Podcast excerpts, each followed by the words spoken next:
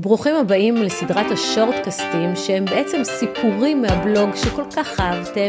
אנה מיי בולוק נולדה בנוטבוש, טנסי, בנובמבר 1939, למשפחה קשה.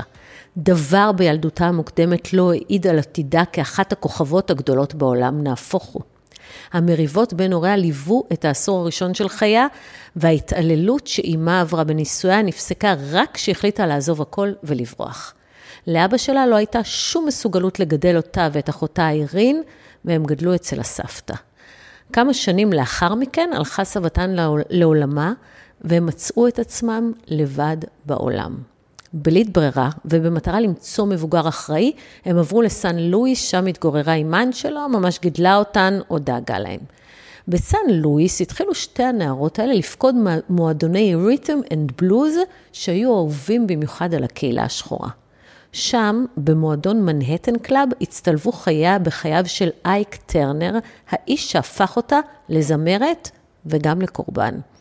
אייק הופיע במועדון עם להקתו Kings of Rhythm ערב אחד, כשטינה הייתה רק בת 18, המתופף בלהקה של אייק הגיש לה מיקרופון והיא ביצעה את הגרסה של אייק לשיר האיקוני של בי בי קינג, You know I love you. כשהיא סיימה, אייק הביט בה בהתלהבות ואמר, ילדה, לא ידעתי שאת יכולה לשיר. באותה עת, אייק היה במערכת יחסים וגר עם לורן טיילור, וטינה בכלל ניהלה רומן עם הסקספוניסט ריימונד היל מהלהקה של אייק. והיא אפילו הרתה ונולד לה ממנו הבן הבכור שלה. אייק קלט את הפוטנציאל של הנערה הזאת והתחיל לקנות לה בגדים ותכשיטים ולצרף אותה להופעות, בעוד שהיא בכלל לא הייתה בעניין שלו, אפילו חשבה שהוא ממש ממש מכוער. טוב, מכוער או לא, לייק היו דרכים משלו לגרום לנערה להתאהב בו, וכשזה קרה, הוא רצה אותה לגמרי בשליטתו ובבעלותו. כמו בחלק גדול ממערכות היחסים ההרסניות, השלב הראשון הוא מלכודת דבש. אייק הבטיח לה שהיא תהיה כוכבת, הרעיף עליה מחמאות ומתנות, והיא האמינה שהיא זכתה בכל הקופה. מי היה מאמין שהנערה השחורה, אנה מיי בולוק, שבאה ממשפחה ארוסה, יכולה להפוך לכוכבת. בטח לא היא, היא לא האמינה. אבל אייק היה שם בשביל להרים לה, אבל גם להוריד. ההורדה תבוא קצת יותר מאוחר, תכף תשמעו. אייק, שהבין את הפוטנציאל, הציע שהם יהפכו לצמד. הוא גם מכר לה שהשם שלה לא מספיק נוצץ וכדאי לשנות אותו לטינה. וכך נוצר הצמד אייק וטינה טרנר. שנים אחר כך טינה הבינה ששינוי שמה היה אחת הדרכים שלו לקשור אותה אליו ולקבוע עליה בעלות. כשטינה הייתה בת 22, היא נסעה עם אייק לטיחואנה במקסיקו והתחתנה איתו באיזשהו טקס חפוז. ליל הכלולות היה ממש טראומטי והודחק על ידי טינה במשך הרבה מאוד שנים, בגלל שבאותו ערב אייק גרר אותה למופע סקס בבית בושת בטיחואנה, ואם הוא היה מפנה את ראשו מהמופע האירוטי על הבמה לעבר הכלה הטריה שלו, הוא היה נוכח לדעת שפניה שטופות דמעות. ליל הכלולות הנורא הזה היה רק הפרומו לנישואים קשים ואלימים, אבל במשך שנים טינה הדחיקה אותו לפאתי נפשה וביקשה לשכוח. כלפי חוץ, הצמד עשה חיל על הבמות והפיק להיט אחרי להיט, אבל בבית פנימה, טינה טרנר הייתה קורבן של טרור תוך ביתי, ואף אחד לא ידע. הפעם הראשונה בה איי קיכה אותה היה כשמישהו הציע לה להופיע איתו, ואיי קלט שהיא יכולה לצאת משליטתו. בשביל להחזיר אותה למקום, הוא היכה אותה בראשה בחוזקה עם כף נעליים מעץ. לאחר מכן גרר אותה למיטה ושכב איתה כשהיא בוכה וכואבת ומתחילה להבין שהיא בצרות. אלא שזו הייתה רק ההתחלה של נישואים שהפכו ליותר ויותר ויותר אלימים. אייק התמכר לסמים והפך לחסר רחמים. הוא שפך עליה, על הפנים שלה, קפה רותח וגרם לה לכוויות מדרגה שלוש. הוא שבר לה את הלסת, היכה אותה עם קולב, חבט בפניה עם עקב של נעל והפך את אפה לשק אגרוף. היו הופעות שהיא הייתה מרגישה דם זורם בתוך הגרון שלה כשהיא שרה. וחוץ מהמכות היו גם קללות. תמותי כבר, הוא אמר לה, וטינה הלכה ושקעה בדיכאון עד שהיא ביקשה את נפשה למות. תוך כדי כך, הם גידלו ארבעה ילדים. לטינה היה בן מיחסים קודמים, לאייק היו שני בנים, אותם היא אימצה בהמשך, והם הביאו לעולם בן משותף, רוני. הילדים כולם ראו את הסימנים על הפנים שלה, אבל התרגלו לאווירה האלימה בבית. בשנת 1968, טינה פונה לרופא, מספרת לו שהיא מתקשה לישון ומקבלת מרשם לכדורי שינה.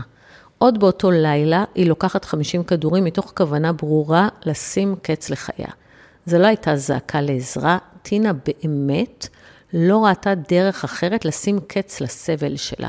אבל כשהיא התעוררה בבית החולים, היא ראתה בהצלתה סימן ומעולם לא ניסתה להתאבד שוב. עבור אייק, ניסיון ההתאבדות שלה לא היה סימן להפסיק, להפך, היית צריכה למות, הוא אמר לה. עוד כשהיא הייתה בבית חולים, הוא אמר לה ככה. מערכת היחסים המתעללת הזאת לא פסקה לרגע והייתה רוויה עליות ומורדות. אייק הזכיר לטינה שהוא זה שאחראי לקריירת השירה שלה. הבהיר לה שבלעדיו היא כלום ושום דבר, ונהג להכות אותה דרך קבע ולקיים עם היחסים מיד אחרי זה. רוב הזמן היא הרגישה נאנסת, אבל לא העיזה לומר כלום מהחשש שהיא תחטוף שוב פעם מכות. חלפו הרבה שנים על רכבת ההרים הזו, עד שבשנת 1976, תוך כדי מריבה אלימה מאוד, בעיצומו של סיבוב הופעות בדאלאס, טקסס, טינה קופצת מהרכבת שזה הניסויים שלה, ובורחת מאי כשרק הבגדים שלה לגופה, ויש לה בכיס 36 סנט. פנים שלה היו נפוחים ממכות, היא יצרה במקום הראשון הבטוח שהיא מצאה, והתחננה בפני מנהל האכסניה בדאלאס, אה, לתת לה איזשהו חדר כדי לשרוד את הלילה. היא ידעה באותו לילה שלא משנה מה, לגיהנום שממנו היא ברחה, היא לא תחזור. זה לא היה קל. מאחר שהם היו באמצע סיבוב הופעות שכבר הוזמן ושולם, מספר המרג... המרגנים ניסו לתבוע אותה, והאק עצמו שלח אותם אליה וניסה להסיר מעצמו אחריות. חברות תקליטים לא ששו להתקשר עימה, גם לאור ההברזה מסיבוב ההופעות וגם כי אייק לכלך עליה בתעשייה לגמרי. הוא שלח אחרי השלישי, שליחים שניסו להטיל עליה אימה ולגרום לה לחזור אליו. במשך שנתיים ועד שהגירושים הושלמו, היא עבדה בעבודות ניקיון. טינה טרנר נקטע בתים, ועדיין היא העדיפה לעבוד כמנקה מאשר לחזור לגיהנום שממנו היא ברחה. הקריירה המוזיקלית שלה כזמרת סולו לא נסקה, ושני תקליטים ראשונים שהיא הוציאה אחרי הגירושים לא ממש הצליחו להמריא. בריאיון לאופרה ווינפרי לפני כמה שנים היא אמרה, את המילים הבאות, שימו לב. לכל מי שנמצאת במערכת יחסים מתעללת, אני רוצה לומר, לכי. שום דבר לא יכול להיות גרוע יותר מהמקום שבו את נמצאת עכשיו. את צריכה קודם כל לדאוג לעצמך, ורק אחר כך לדאוג לילדים שלך. הם יבינו בהמשך.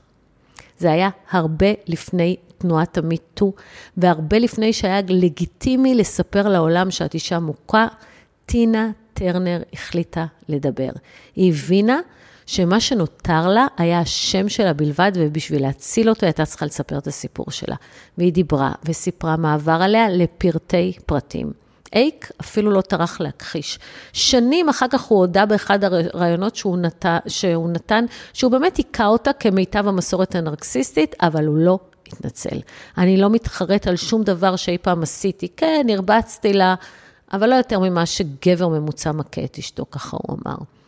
באותו ראיון הוא גם התגאה שהוא זה שהפך את טינה טרנר לסמל מין, מייחס לעצמו את ההצלחה הפנומנלית דווקא לאחר הגירושים. במשך שנים, וגם לאחר מותו, טינה אומנם סלחה, אבל היא בחיים לא שכחה. היא הייתה נפגעת טראומה, ובמשך שנים היא נאבקה בצלקות שהתירו בה הנישואים הקשים האלה, אבל היא לא נתנה לעצמה ליפול. לאחר כמה וכמה כישלונות, הפכה טינה טרנר לכוכבת בתחילת שנות ה-80, לאחר שהתחילה להופיע כזמרת חימום של דיוויד בוי, ובהמשך הוציאה את האלבום Private Dancer, שהפך להצלחה בינלאומי, והיה בו את הלהיט הכי מפורסם שלה, What's Love Got to Do With It.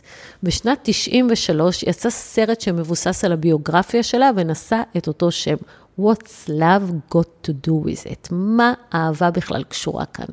את כל הלעיתים שלה אני הכרתי בעל פה בשנות ה-80 העליזות, והלהיט The Best, שיצא בשנת 89, עד היום הוא השיר האהוב עליי. בריצה כמובן.